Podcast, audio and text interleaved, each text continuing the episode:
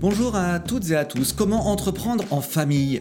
Maïmona Toumar et Aminata Diouf sont mère et fille. Ensemble, elles ont fondé l'association Gribouillis, première association professionnelle de garde d'enfants.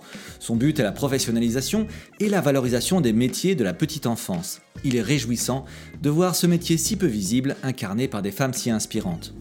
Dans cet épisode, Aminata et Maïmanotou nous racontent leur parcours de vie qui est devenu un parcours d'entrepreneuse. Comme elles le racontent joliment, elles vivent et travaillent ensemble, mais ne pensez pas que cela leur déplaise. Bien au contraire, la complicité entre la mère et la fille vous sautera à l'oreille. Attendez-vous à tomber amoureux de l'énergie communicative d'Aminata et Maïmonatou. Je suis certain que cet épisode changera votre regard sur la garde d'enfants et vous donnera envie de jeter un œil sur leur magnifique projet Gribouillis. Comment aider les femmes gardes d'enfants à se professionnaliser Vous le saurez en écoutant mon échange avec Maïmona Toumar et Aminata Diouf.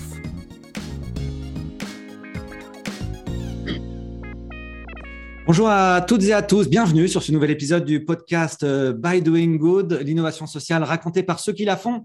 Et aujourd'hui, cette semaine, ceux qui la font, c'est Maïmonatou Mar et Aminata Diouf. Bonjour Maïmonatou. Bonjour. Et bonjour Aminata. Bonjour à tout le monde. Alors, vous êtes, euh, vous êtes maman et fille ou fille et maman. Voilà, c'est formidable. Moi, j'ai le plaisir de vous accueillir toutes les deux ensemble. J'ai beaucoup de chance aujourd'hui d'être avec vous. Vous êtes donc les cofondatrices de Gribouillis. Vous allez euh, nous raconter euh, vos parcours à l'une et l'autre. Qu'est-ce qui a fait que vous vous êtes lancé dans ce projet de Gribouillis? comment, qu'est-ce qui, pourquoi est-ce que vous l'avez fait à deux aussi Voilà, la, la maman et la fille, ça m'intéresse particulièrement. On a hâte de vous écouter. Alors, qui commence par raconter sa vie? Est-ce que c'est toi, Maimonatou, ou est-ce que c'est toi, Aminata? Qui commence? Bah, C'est moi, dans l'ordre. c'est la maman qui commence. On t'écoute. Bah, parce que je prends la parole en premier parce que ça, Gribouillis est, est parti à partir de mon expérience professionnelle. Donc, c'est pour ça que je prends la, la, parole en première. Donc, en tant que garde d'enfants à domicile euh, pendant des années, euh, j'ai vu en fait dans mon secteur que bah, j'étais toute seule avec mes collègues de travail et que les parents que nous accompagnons aussi étaient très seuls et que finalement on se retrouve avec des enfants tout seuls, sans euh, outils pédagogiques, sans formation, sans accompagnement. Et c'est comme ça que Gribouille est né en fait finalement, c'est de trouver des solutions pour les parents et pour nous aussi, pour le meilleur de, l'enfant finalement, c'est euh, vraiment mettre en place, euh, en tout cas notre euh, travail, l'enfant au cœur de notre travail et de voir comment on peut les accompagner au mieux pour leur donner vraiment, en tout cas, bah, un bon suivi en tout cas tout au long de, des années de parcours où on les accompagne de bébé à trois ans et de les préparer à entrer dans la collectivité. Et surtout, tu, travaillais déjà, tu, étais au sein d'une structure, Aminata, ou euh, comment, quand tu étais euh, euh, toi-même garde d'enfant?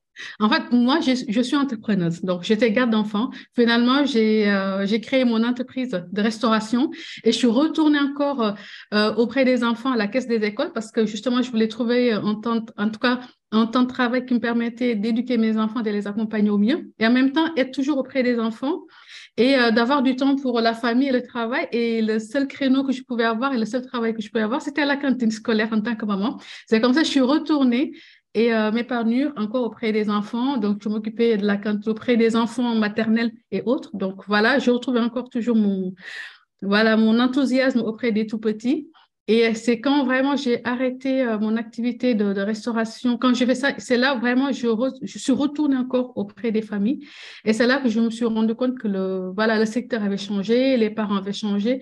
Ce que j'avais connu il y a 20 ans n'était plus pareil. Et c'est là vraiment que voilà, j'ai commencé à réfléchir avec mes collègues et finalement avec May, on s'est mis à réfléchir comment on peut améliorer le secteur de, de la garde, surtout à domicile, et à la vie des parents. Et donc, ça faisait, tu avais combien d'années d'expérience quand tu as lancé Gribouillis? Alors, j'ai 20 ans quand même, 20 ans d'expérience. Voilà, entre voilà, deux boulots, trois boulots différents, entre la, être vendeuse, parce que j'étais vendeuse aussi. J'avais mon, voilà, et, euh, et, finalement, bah, là, ça va, là, j'étais vraiment casquette, à, double casquette à, tout prix dans, dans, beaucoup de métiers, ce qui m'a permis d'avoir autant d'expérience aussi sur, le, sur, le, sur différents métiers et comment mieux s'organiser aussi. D'accord. Super. Alors, tu regardes euh, ta fille avec euh, des yeux pleins de tendresse. C'est hyper touchant à, voir. Euh, tu nous racontes un peu comment ça s'est passé pour toi, Maïmonatou oui, mais du coup, moi, effectivement, j'étais dans un tout autre domaine pour le coup avant de la rejoindre pour fonder euh, j'ai eu le, parcours, on va dire, comme on dit, de la méritocratie, ben, en tant qu'aussi de filles euh, d'une femme immigrée euh, qui, bah, du coup, qui était aussi seule à élever ses enfants, etc. On, bah, on nous incite aussi à faire des études. Et moi, j'avais la passion de la chimie. Donc, euh, j'ai pu finalement finir mes études en tant qu'ingénieur. Puis, j'ai fait une thèse industrielle et je travaillais sur le stockage de l'énergie. Donc, on peut parler aussi environnement, si tu veux. Avec plaisir. et, et, donc, c'est vrai que finalement, après, après un certain temps à, à comprendre aussi aujourd'hui quels étaient encore les freins euh, finalement en termes d'inclusion dans les différents secteurs, de méritocratie, euh, de la place des femmes dans le travail, etc. Je me suis posé énormément de questions et c'est assez intéressant parce que ça coïncidait avec ce moment où elle aussi s'interrogeait sur son métier. Et en fait, moi, j'ai vu un parallèle. Euh, le parallèle, c'était que finalement, on avait beau me parler de méritocratie, les essentiels comme elle, qui étaient absolument au centre de la société, nécessaire, euh, euh, avec beaucoup de mérite aussi, hein, puisque c'est des situations difficiles pour travailler, n'étaient pas reconnues. Et donc, euh, pour moi, en fait, m'associer à elle pour fonder Gribouillis, c'était bah, remettre des choses dans le bon ordre, se dire finalement comment est-ce que le travail doit être valorisé, doit être aussi un moyen de dignité pour les personnes, de reconnaissance dans la société. Euh, et ça a pris euh, de plus en plus de place. Donc, j'ai finalement, euh, je suis proposé de, de cofonder la structure plutôt que de juste l'aider de temps en temps, comme ça, le week-end. Quoi. Et donc, tu t'es transformée toi aussi en entrepreneuse alors? Exactement. C'était il y a combien de temps? Du coup, moi, je l'ai rejoint exactement à la fin 2016. Et euh, juste avant qu'on fonde euh, les, gribouillis, qu'on dépose les statuts, et il se trouve pour la petite histoire que euh, l'économie sociale et solidaire de manière générale euh, je l'avais découverte euh, sur mon temps libre. Euh, du coup, je m'étais impliquée chez Make et j'avais monté l'antenne à Clermont-Ferrand où je faisais mes études à l'époque. Donc, ça me permettait aussi d'avoir un lien entre des histoires d'entrepreneurs sociaux que je rencontrais, que j'accompagnais, etc. et la démarche qu'avait ma mère qui était complètement inscrite dans l'innovation sociale. Oui, absolument. C'est effectivement euh, une formidable façon de faire le lien tel que tu le décris. Euh, est-ce que vous aviez envisagé un jour de, travailler ensemble, la mère et la fille? Oui, oui. C'était plutôt une évidence en fait. Euh, bah, comme elle le disait, elle avait été entrepreneur notamment en ayant une activité de restauration, elle pourra revenir dessus. Et donc, bah forcément, euh, en général, quand tes parents sont dans une activité comme ça, euh, tu t'impliques euh, d'une manière ou d'une autre. donc moi, je me souviens, bah, c'était, je pense, vers la fin, enfin, c'était à peu près au lycée. bah, du coup, elle me donnait des petits jobs à faire et j'avais mon argent de poche aussi comme ça. Donc c'était, c'était déjà un petit peu une relation de travail qui s'est instaurée dans la famille, quoi. Et puis, j'ai envie de dire aussi, l'entrepreneuriat, c'est quelque chose qui est un peu, nous, notre, en fait, notre vie, ma vie baignée dans l'entrepreneuriat, en fait, avec mon papa, déjà, déjà quand j'étais jeune au Sénégal. Et tout mon entourage est, euh, vraiment sur euh, vraiment cette démarche de créer euh, vraiment leur propre revenu à, eux. C'est un peu aussi, c'est typiquement un peu sénégalais aussi. Hein. Voilà, on est très commercial, commerçant, débrouillard toute seule, ne pas attendre forcément que la société vienne en nous. Euh, je pense que ça aussi, c'est quelque chose qui m'a beaucoup aidé. Et voir mon papa créer son propre entreprise en partant de rien et créer tout ce qu'il a créé, me donner l'envie aussi d'être autonome, parce qu'il me disait toujours, n'attends rien de personne, produis toi-même. Donc voilà, je pense que j'ai vécu avec ça et c'est quelque chose aussi que, que j'ai alimenté avec mes enfants un peu. Voilà, et, et c'est dire toujours, voilà, on a toujours besoin de penser à nous, mais aux autres aussi, de la société. Qu'est-ce qu'on peut laisser comme trace demain? Euh, qui est positive, ça a été toujours vraiment quelque chose qui m'a toujours alimenté moi, de me dire euh, dans ma tête qu'est-ce que je dois donner à la société pour que ça, ça crée un impact, que je sois là ou pas. Voilà, c'est euh, peut-être c'est ça aussi qui me pousse à aller chercher toujours plus loin, de voir. Et voilà, j'ai toujours aimé écouter, aider. Et je pense que l'association Gribouillis, c'est quelque chose aujourd'hui qui me convient parce que je sais que je suis au service des, familles. Ça m'a toujours, en tout cas, touché de voir des familles évoluer. Je ne parle pas que des enfants. Pour moi, c'est important. Une famille doit évoluer, une famille doit trouver une quiétude dans sa vie. Et pour moi, bah, être aussi auprès de ces enfants-là, aider les parents, c'est aider les enfants à mieux grandir. Donc voilà, c'est un peu, voilà, c'est, donc Gribouille, c'est ma vie, quoi. Voilà, j'ai trouvé, voilà, une façon de donner, voilà. C'est formidable, bravo.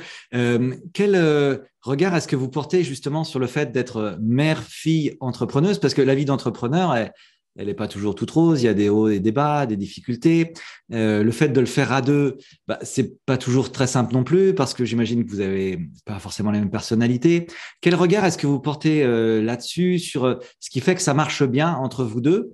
Et puis peut-être quel conseil est-ce que vous auriez envie de donner si certains des auditeurs se disent, bah, tiens, mais moi aussi j'aimerais bien devenir entrepreneur avec quelqu'un de ma famille?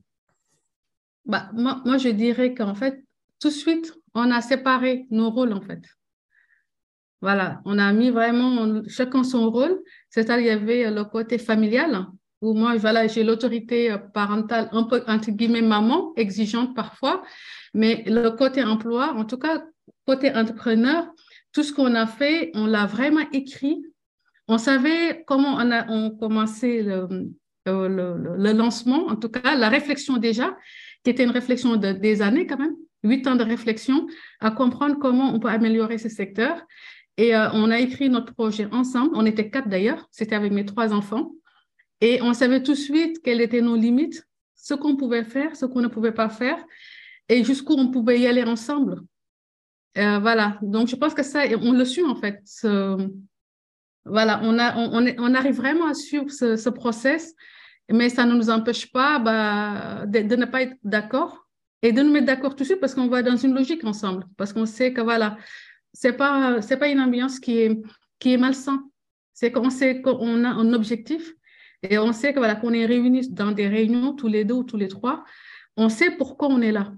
Donc l'idée c'est pas moi je suis plus savante ou elle elle est plus elle a plus de diplômes, mais j'ai plus de diplômes dans la vie qu'elle. Donc euh, parce que je suis sa mère. Mais euh, voilà on a on a combiné les deux. Voilà il y a ce côté pour celle qui a l'expérience l'expertise et celle vraiment qui ramène un savoir pour nous aider à nous structurer. On s'est accepté comme ça. Donc, je l'écoute autant qu'elle m'écoute. Et finalement, on réussit toujours à sortir quelque chose de magnifique sans, sans vraiment se heurter, sans vraiment se dépasser. tout Oui, je pense que enfin, je rejoins complètement. En fait, on, a, on se connaît bien. Donc, ça veut dire effectivement qu'on peut tout de suite euh, savoir euh, comment fonctionner, comment avancer. Euh, je pense qu'on n'a jamais eu peur de, de débattre, de pas être d'accord, mais parce que aussi, bon, c'est une, culture aussi qu'elle a instaurée très vite euh, dans notre éducation, finalement, de pouvoir euh, s'affirmer, défendre son point de vue, euh, etc. Mm. Donc, en fait, on est allé chercher finalement les forces qui existaient déjà dans le fonctionnement de la famille et euh, effectivement, on, on a ramené de la clarté euh, dans l'environnement du travail. Bon, ça arrive des fois qu'elles me disent Non, non, mais tu me fais ça parce que je suis ta mère. et une fois sur deux, je le fais pour lui faire plaisir et les autres fois, euh, je fuis.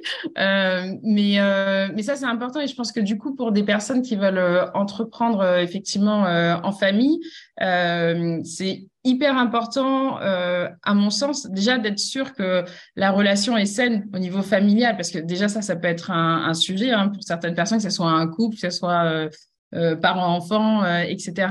Et, et, de, se dire les choses clairement. nous, ça a été une question de se dire, bah, en fait, est-ce que je suis cofondatrice, parce que c'est quand même son expérience qui a, par exemple, amené tout ce projet, etc. effectivement, la place que je devais avoir, dans, le projet, qu'est-ce que je ramenais, quelle était ma valeur ajoutée. Euh, finalement, moi, j'avais un peu euh, euh, mon appel du cœur aussi pour rejoindre le projet, c'est-à-dire qu'à la fois, bien sûr, la cause de, ces femmes d'abord et la cause des enfants, la, question de l'égalité des chances. Et donc, parfois, en fait, on ne s'aligne pas exactement sur bah, pourquoi je mets de l'énergie sur telle chose. Donc, on se le dit, en fait, très clairement et ça fonctionne, ça fonctionne super bien. Et pour la petite anecdote, on vit aussi ensemble en fait. On est coloc, donc on, est à fond, euh, effectivement, dans la collaboration tous les deux. vous vous quittez pas et pourtant on sent que vous avez de la personnalité l'une et l'autre. Hein. Oui, oui, oui. je pense que comme elle l'a dit, mais il faut, il faut se dire les choses clairement, de ne pas avoir peur en fait de, de, de, s'affronter. Mais s'affronter ne veut pas dire violence en fait ou quelque chose. En fait, c'est vraiment euh, accepter nos responsabilités Et surtout que voilà, chacune d'entre nous sait où elle va, quelles sont nos limites. Bah, je donne juste un exemple. Bah, une de mes filles, bah, elle arrivait fatiguée, c'était notre cofondatrice. Bah, finalement, après une réunion, on s'est mis d'accord. Bah, quand tu te sens fatiguée, bah, euh, note-le devant ta porte. Et comme ça, nous, on lui a dit que tu vas te reposer une heure avant de reprendre la réunion. Voilà, en fait, je pense que c'était de toujours de, trouver des solutions ensemble. Et je pense que ces solutions-là se trouvent même en dehors des familles, en fait. Je pense que nous, les, en fait, les personnes doivent apprendre à se connaître, à se comprendre et doivent s'accepter et de trouver des solutions ensemble pour avancer. Tout se trouve dans l'intelligence collective. Et en fait, ça a vachement imprégné le projet. Euh, on n'en a pas encore parlé, mais c'est vrai que c'est une association pour les gardes d'enfants. Mais on travaille avec plein de parties prenantes et c'est vraiment l'esprit en fait qu'on a développé, ce qui fait qu'on a aujourd'hui un très beau écosystème autour de nous, euh, une très belle euh, dynamique, plein de façons de collaborer avec pas mal d'acteurs. Parce que à chaque fois, en tout cas, on essaye d'instaurer cette, cette mentalité, ce mindset, tout simplement pour avancer avec les gens en intelligence collective. J'ai une dernière question avant qu'on parle du projet, mais euh, on sent que vos, destins sont liés. Euh, et euh, comment est-ce que vous gérez votre temps? C'est-à-dire, est-ce qu'il y a des temps pour parler boulot et puis il y a des temps pour parler famille, pour parler de, où, tout est entremêlé en permanence? En fait, Ça vous fait sourire comme question. Oui, parce que c'est la guerre tous les deux. On avait encore, en fait, encore une fois de plus, ça m'arrive moi de déraper, de vouloir tout le temps parler, euh, de finir tout ce qu'on a à dire alors qu'il y a des limites. Euh, elle, heureusement, aujourd'hui, bah, elle se laisse plus faire en fait. C'est-à-dire, c'est euh, maintenant, on s'est donné des, temps limites de parole. Il y a un moment, c'était, on avait le droit de parler des choses qui sont en dehors de nos réunions de travail, même si c'est le travail, 15 minutes dans la journée pour nous faciliter ça. C'est juste un exemple. Euh, mais oui, c'est très compliqué parce que le travail va prendre toute notre vie, hein, en quelque sorte, parce qu'on est seul, euh, pas beaucoup de moyens. Donc, on, on est sur 80 heures par semaine, limite parfois on le dépasse. On n'a pas de week-end, on n'a jamais presque de vacances. Ça fait trois ans, quatre ans qu'on travaille ensemble. Mais euh, six. voilà. et, et, et, et, du coup, en fait, je parle en termes de même de repos même, mais tout tourne autour de du travail finalement. En plus, on habite ensemble, les calls se font à la maison, les visios au bureau, on est tout le temps voilà, ensemble. Mais trouver un temps pour nous, parfois, ça peut être difficile. C'est là où il faut faire très, très attention. Mais on se le force en fait. C'est pour ça qu'on a mis des, des, des, des, calendriers où vraiment on crée des espaces qu'on se met là-bas, parfois ici. On ne va plus parler travail. Voilà, mais c'est très difficile. J'avoue que c'est super difficile. En, fait, je pense que ça, pour le coup, à la fois, c'est notre force et à la fois, c'est notre faiblesse. C'est que toutes les deux, on est, euh, on est des, c'est pas juste qu'on est juste des grosses bosseuses, c'est qu'on est un peu addict au boulot. Et donc, du coup, euh, effectivement, il n'y avait pas de garde-fou dès le début. Et euh, moi, j'étais quasi en burn-out, en fait, euh, il n'y a pas longtemps. Donc, c'est ça qui a fait qu'au bout d'un moment, j'ai dit non, mais là, stop, c'est, c'est, ça devient n'importe quoi. il faut absolument qu'on arrive à mettre euh, des limites et trouver des équilibres. Parce qu'en fait, tout le monde a besoin d'équilibre. et c'est pas parce qu'on adore travailler qu'on on peut en vivre. il faut pouvoir vivre d'autres choses que ça. Euh, après, la particularité aussi de notre projet, c'est que effectivement, ça, ça, ça, parle de nos vies, euh, elle, euh, de son métier, mais aussi tout ce qu'il y a derrière, c'est-à-dire les conditions sociales dans lesquelles on est. On vient de milieux modestes, les, tous les travailleurs essentiels et leurs familles sont souvent effectivement des personnes aussi bah, précaires, etc. Donc, pour nous, ça nous tient à cœur aussi de se dire qu'on essaie de faire évoluer euh, la société sur ces sujets, mais que en fait finalement on essaye de reprendre euh, aussi la main sur nos destins à nous euh, et, de, les destins des gens qui nous entourent hein, dans le projet. Donc c'est pour ça aussi que ça rend la séparation difficile parce que finalement on parle tout le temps de nos vies, de nous, de qui on est, de comment on est perçu dans la société, de notre place. et ça, c'est pas facile. Et je pense que c'est aussi un, en tout cas un conseil pour les entrepreneurs sociaux qui, partent finalement de leur expérience euh, pour lancer un projet, euh, d'essayer à un moment donné, enfin assez régulièrement, euh, de, penser justement à quel point finalement on parle du travail, on parle de sa vie personnelle, et il faut réussir à mettre les choses dans des cases à des moments donnés pour pas euh, tomber dans le piège dans lequel nous on est. c'est ça. En fait, tu, tu, nous parles de quelque chose que tu ne mets pas en place toi-même, mais tout va bien. C'est en cours. C'est en cours. c'est en cours. Ok. Écoute, on se reparle dans un an et tu nous racontes ça. J'ai hâte. Euh, est-ce que vous, euh, parce que vous avez fait un teasing d'enfer là, mais est-ce que vous pouvez nous parler du projet Gribouillis là? Qu'est-ce que vous faites? Bah, je te laisse la parole. Hein. Ah Alors, on y va. J'ai beaucoup parlé. euh, du coup, Gribouillis, c'est d'abord une association professionnelle, euh, c'est-à-dire euh, que ça permet de réunir les gardes d'enfants à domicile. Donc, euh, comme elle le disait tout à l'heure, elles ne sont pas en structure en fait de petite enfance. Elles interviennent directement au domicile des familles, parfois en passant par des agences. Et ce qui fait que finalement, c'est des professionnels qui sont extrêmement isolés. Euh, qui ont très peu accès euh, à du soutien, à des ressources, à de l'information, à de la formation. Enfin, finalement, c'est euh, avoir la responsabilité énorme de, de s'occuper d'enfants, de les faire grandir, de les accompagner dans leur développement, soutenir aussi les familles.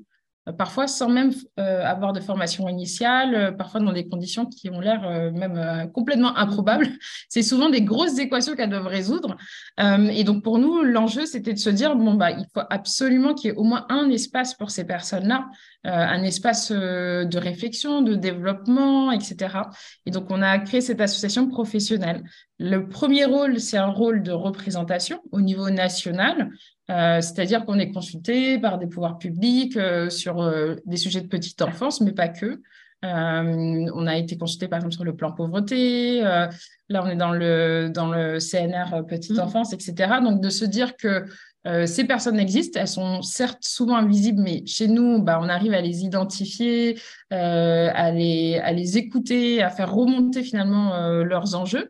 Euh, et pouvoir le partager du coup avec l'ensemble euh, des parties prenantes. Et le deuxième rôle qu'on a, c'est de mener des actions euh, d'innovation sociale. cette fois-ci qu'en Ile-de-France, mais on est en train de travailler justement sur une stratégie d'essaimage. Et donc, cette innovation sociale, elle est à peu près, j'ai envie de dire, en trois grands volets. Le premier volet, c'est que finalement, les gardes d'enfants qui sont dans l'association, on leur propose de participer à la communauté apprenante. Euh, c'est une communauté dans laquelle elles peuvent euh, vraiment échanger entre pairs, euh, valoriser leur expertise terrain, se rendre compte aussi bah, effectivement qu'il existe de la formation, rencontrer bah, des, professionnels d'autres secteurs pour avoir un dialogue interprofessionnel.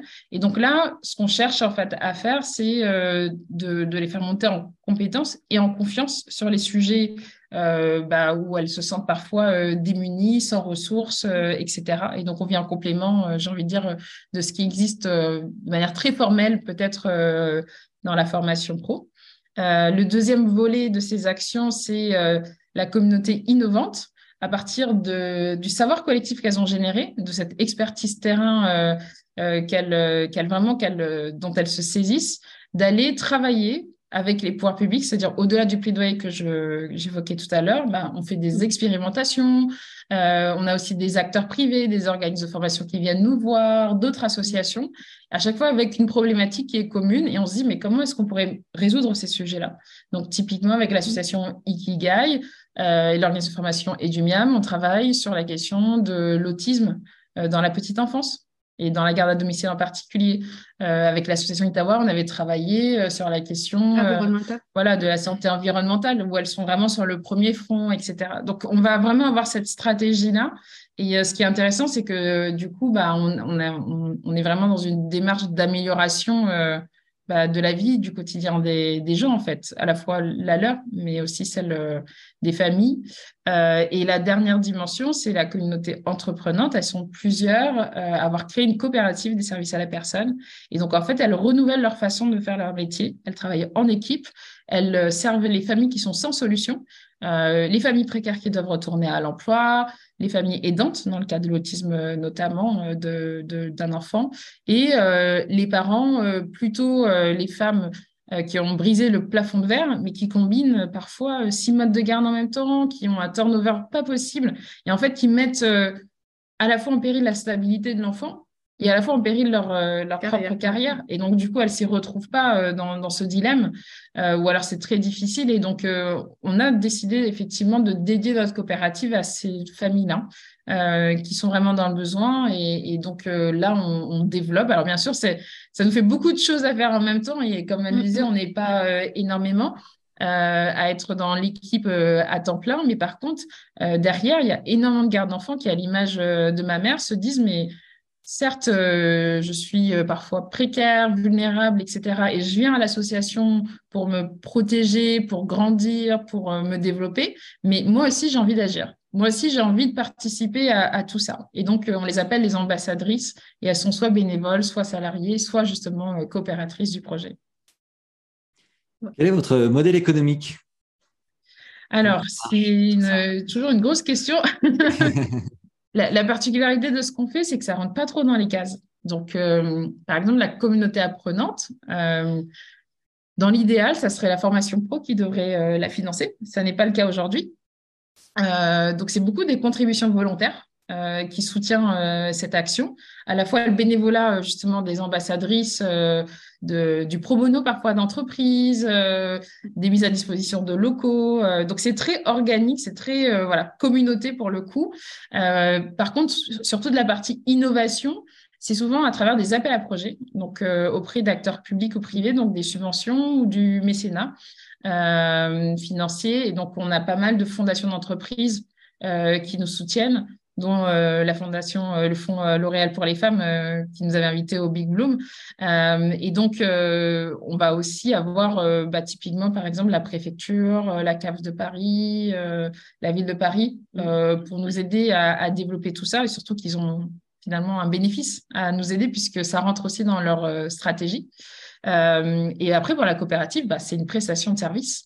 Et donc, typiquement pour les familles qui sont en situation de précarité, c'est souvent l'organisme qui accompagne la famille, donc le chantier d'insertion ou, euh, ou l'association euh, d'assistance sociale, etc., qui vont financer pour permettre à ce parent de réussir.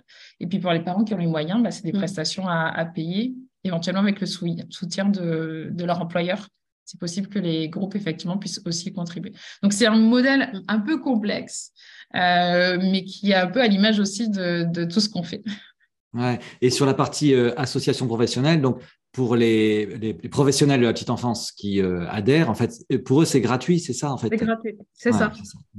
Il, y a, il y, a juste la, enfin, il y a 10 euros de cotisation à l'année, 10 euh, euros de frais, donc ça fait 20 euros total, mais après, tout le reste, c'est gratuit. D'accord.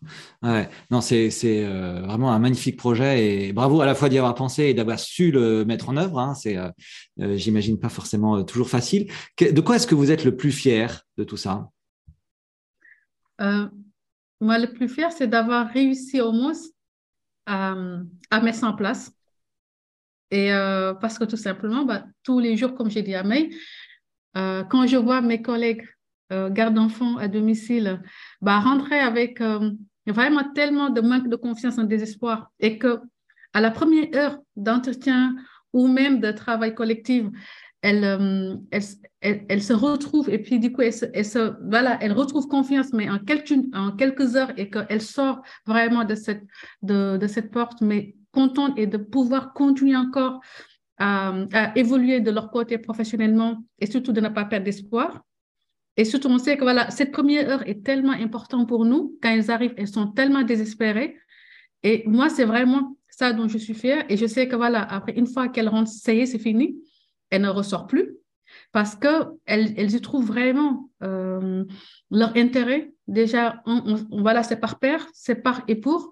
Donc, l'accompagnement se fait par les gardes d'enfants domicile, les ambassadrices on comprend le secteur, on voit les enjeux, les freins. Donc voilà, là, c'est vraiment un environnement qui les comprend et qui les aide à, avancer. Et de l'autre côté, quand je vois qu'en fait, derrière nos, nos outils qu'on a mis en place, que ces femmes-là ont de quoi en tout cas évoluer, leur, euh, posture professionnelle euh, et les outils auprès des enfants, ça me rassure parce que au fond, en fait, c'est l'idée, c'est que les enfants puissent avoir un meilleur accompagnement possible et que les parents bah, puissent partir travailler avec quiétude, tranquillité, de pouvoir concilier leur vie familiale et professionnelle, et en même temps aussi de sauver l'emploi. et de donner une sérénité aux gardes d'enfants domicile. Finalement, tout le monde s'y trouve. Et moi, je suis très, très, très fière d'en arriver là aujourd'hui, même si ça devait s'arrêter là. Je sais qu'en fait, ces milliers de femmes que j'ai rencontrées auront une posture euh, très positive et que je sais qu'elles continueront à, faire euh, entendre gribouillis, même si euh, un nom, elle est, elle est inexistante. Voilà, ça, c'est une fierté. Et toi, Maïmonatou? Euh, bah c'est, euh, ça, ça, rejoint ce qu'elle a dit. Hein. Moi, ma, fierté, c'est d'avoir euh, réussi à, à, faire en sorte que les autres les voient. C'est-à-dire que, comme elle le décrit très bien, d'un coup, elles, elles prennent conscience de, la valeur qu'elles ont, elles reprennent confiance en elles, etc. Et le rayonnement qu'elles ont vraiment à ce moment-là, c'est, assez puissant. Et donc, je pense que ça interpelle toutes les parties prenantes, que ce soit des élus, que ce soit euh, des ministres, peu importe. À partir du moment où ils se rendent compte que tout ce projet euh, a été fait par des gardes d'enfants qui avaient été minimisés, euh, etc., bah, on change aussi le regard de gens qui décident au quotidien pour, pour la France, pour tous les gens qui y habitent. Et, moi, ça me, ça me touche en tout cas de voir que voilà, elles arrivent à, à, se faire reconnaître vraiment et que c'est en partie grâce effectivement à, l'audace qu'on a eue euh, au début de se dire on va faire ça et, au travail euh, acharné euh, qu'on met pour permettre toutes ces rencontres de se faire. Quoi. Mais bravo, en tout cas, une formidable réussite, magnifique projet. C'est quoi vos, vos, défis là, si vous projetez un peu, on regarde devant et on voit la montagne à franchir, mais de quoi est-ce que vous avez besoin? Quels sont vos défis? Bah, moi, je, dis le défi, c'est de, de, réussir au moins, en fait, à se faire financer correctement et de vendre nos services comme BFF, parce qu'on sait qu'aujourd'hui, bah, ces services, en gros, c'est ça qui va nous permettre de tenir, euh, que ce soit dans l'assaut que dans euh, la, COP, euh, la, la, la, COP, parce que bah, on est en pleine création d'emplois, on crée de l'emploi pour des collègues, les gardes d'enfants, bah, ça nous permet quand même de maintenir l'emploi. Et ça nous permet aussi de répondre, de répondre en, en enjeu euh, aujourd'hui, euh, qui est aujourd'hui, euh, surtout toutes les discussions, bah, l'emploi de ces femmes, souvent bah, qui sont obligées de démissionner de leur carrière parce que tout simplement, elles n'ont pas un mode de garde et qu'aujourd'hui, il n'y a pas assez de crèches aussi, pas assez de place pour toutes les familles, finalement. Et je pense qu'aujourd'hui, c'est, on arrive vraiment, entre guillemets, on vient compléter un écosystème qui existe déjà, mais euh, vraiment pour que ça aille mieux pour tout le monde. Voilà. En tout cas, le défi, c'est vraiment trouver les financements qu'il faut avant euh, fin 2023 parce qu'on est vraiment sur l'année euh, un peu décisive pour nous parce que ça fait presque six ans et qu'on n'arrive toujours pas à mettre les choses comme on l'a on souhaité, qu'on l'a pensé. Et que bah, là, j'espère que voilà, on aura assez de, en tout cas, de, de financements qui nous permettront vraiment d'avancer, d'avancer, mais avec beaucoup de, comment dirais-je, de soulagement parce que on est super fatigué, ça il faut le dire. Euh, c'est, euh, mais on tient encore, mais je sais qu'il voilà, y a un moment donné, on sait que ça ne, ça ne pourra pas continuer parce que le bénévolat ne, ne va pas pouvoir faire tenir ça. Ça, c'est sûr. Vous avez un projet qui vous tient profondément à cœur, qui fait énormément de sens. C'est vrai qu'à un moment, bah, il y a besoin d'avoir un soutien économique, en fait, tout simplement, pour euh, sortir la tête de l'eau, respirer et être un peu moins dans le, dans le guidon, dans la course permanente. Ouais. Tu voulais compléter, Maïmonatou Oui, euh, peut-être euh, du coup pour euh, résumer, finalement, si, il suffit en quelque sorte qu'on ait des, des gros comptes euh, des grands comptes qui, qui, nous rejoignent en étant clients euh, de nos services. Et du coup, là, euh, bah, on fait assez de marge aussi pour aller, par exemple, recruter des personnes qui vont être relais, alors que là, aujourd'hui, effectivement, on a plusieurs casquettes. Donc ça, c'est vraiment un enjeu marketing et c'était aussi l'objet du hackathon de se dire, voilà, comment est-ce qu'on peut mieux vendre services, être visible par les entreprises, etc. Et, euh, et l'autre chose, euh, c'est de se dire, bon, bah, peut-être aussi que du mécénat de compétences de longue durée euh, peut compenser euh, le manque, par exemple, de, de, sous pour aller recruter quelqu'un qui a un profil, voilà, de senior. De senior et donc du coup qui va nous coûter cher et, et se dire que bon bah c'est super, on arrive à amorcer la pompe parce que là aussi on arrivera à, développer tout ce qu'il faut. Donc on a on a un peu plusieurs façons, plusieurs voies en quelque sorte pour euh, boucler, arriver à l'équilibre sur notre modèle économique. On est vraiment plus trop loin. Euh, et, c'est vrai qu'aujourd'hui, euh, c'est vraiment l'engagement de, des fondations d'entreprise, de nos mécènes et euh, des acteurs publics qui nous permet voilà, de, tenir, le, de tenir encore la barre pour quelques temps. Quoi. Donc, en gros, du soutien financier, du mécénat de compétences et, et de l'achat de prestations. Et avec ça, vous pourrez euh, euh, voir euh, les choses de manière plus sereine et c'est évidemment ce qu'on vous souhaite. Euh, Maïmonatou et Aminata, on arrive au terme de, cet échange. J'ai une question rituelle sur ce podcast. Chez Bloom, nous, on croit profondément à la force des rencontres. On croit que chaque rencontre est fertile, qu'elle crée des choses nouvelles. Est-ce que vous auriez la gentillesse de me raconter une rencontre qui a changé votre, votre vie alors, qui commence? Allez, je, me lance. Euh, bah, du coup, je vais, je vais, euh, je vais raconter la, rencontre avec euh, Pierre Nutt. du coup, en fait, Pierre, je ne enfin, je vais pas le présenter, mais grosso modo, il a fait carrière plutôt dans des groupes, en banque et en mutuelle. Et euh, lors d'un événement chez REC Innovation qui nous accompagne depuis plusieurs années, qui connaît très bien, il a repéré effectivement notre euh, projet. Et puis, en aiguille, ça a été euh, bon, bah, peut-être qu'on peut faire une réunion pour que puisse que je puisse voir si j'ai pas quelques contacts pour vous aider. Et puis c'était une réunion pour voir justement comment est notre modèle économique. Et puis après encore une autre réunion. Et finalement aujourd'hui, il nous donne presque une journée par semaine euh, pour nous aider à développer le projet, euh, avancer de manière très euh, stratégique sur le développement, les partenariats, etc. Et c'est une super belle rencontre parce qu'effectivement, on disait là à l'instant que euh, parfois, c'est compliqué parce qu'on se sent un peu isolé et qu'on aimerait euh, voilà, que les acteurs prennent un peu plus aussi euh, leurs responsabilités. On est sur un sujet politique quand même aussi. c'est vrai qu'on fait beaucoup de choses à la place de plein de, de gens et qu'on est très peu dans le fait de demander aux autres de l'aide finalement. et d'en recevoir comme ça, de manière complètement spontanée, c'est hyper encourageant. c'est un vrai soulagement au quotidien. Et puis moralement, c'est de se dire, mais euh, il y a plein de gens en fait qui ont envie d'aider. Il y a plein de gens euh, qui mettent du temps. On a eu d'autres bénévoles euh, avant et on pourrait faire une longue liste, mais voilà, on a. Je pense qu'on n'a pas le temps, mais, mais c'est vrai que les gens peuvent donner même une journée par semaine et ça, c'est assez extraordinaire pour nous. Aminata? Moi, je fais court. Hein. Moi, c'est vraiment la communauté des gardes d'enfants que j'ai rencontrés et euh, vraiment, euh, et surtout particulièrement, je, parlerai plus de, des enfants que j'ai accompagnés dernièrement, la famille euh, Robillard que j'ai accompagnée, qui m'ont permis aujourd'hui d'avoir cette, en tout cas, cette visibilité que j'ai aujourd'hui, qui m'ont permis même de mettre Gribouille en place. C'est à travers l'accompagnement que j'ai pu mettre en place avec eux et leurs enfants que j'ai, je les ai je les ai aidés à faire grandir leurs enfants et la confiance qu'ils m'ont donnée euh, de pouvoir explorer plein de choses et finalement de voir que des choses ne marchaient pas, ne fonctionnaient pas euh, autour de moi.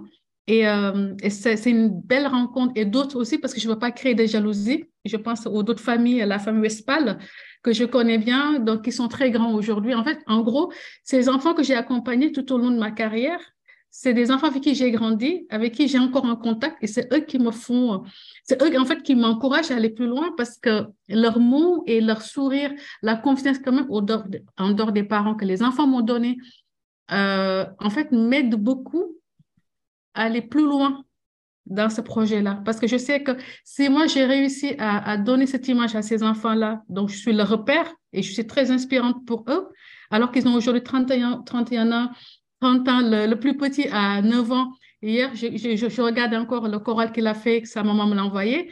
En fait, voilà, ce lien-là, pour moi, ce que je fais, en fait, ça, sert à ça, en fait. C'est-à-dire donner cette possibilité à tous ces parents, à ces, ces, professionnels, de se dire, bah, en fait, ce que nous sommes en train de faire a un impact et ça doit être positif.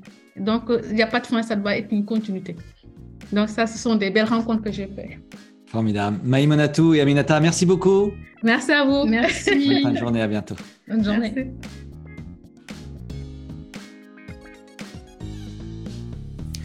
Et voilà, c'était By Doing Good, le podcast de l'innovation sociale raconté par ceux qui la font. Merci pour votre écoute. J'espère que cet échange vous aura inspiré et donné envie, vous aussi, de vous engager pour l'innovation sociale. Si c'est le cas, n'hésitez pas à vous abonner et à mettre 5 étoiles sur Spotify ou Apple Podcast. Rendez-vous sur www.bigbloom.org pour découvrir tous nos prochains hackathons solidaires à venir. Voilà, je vous dis à la semaine prochaine.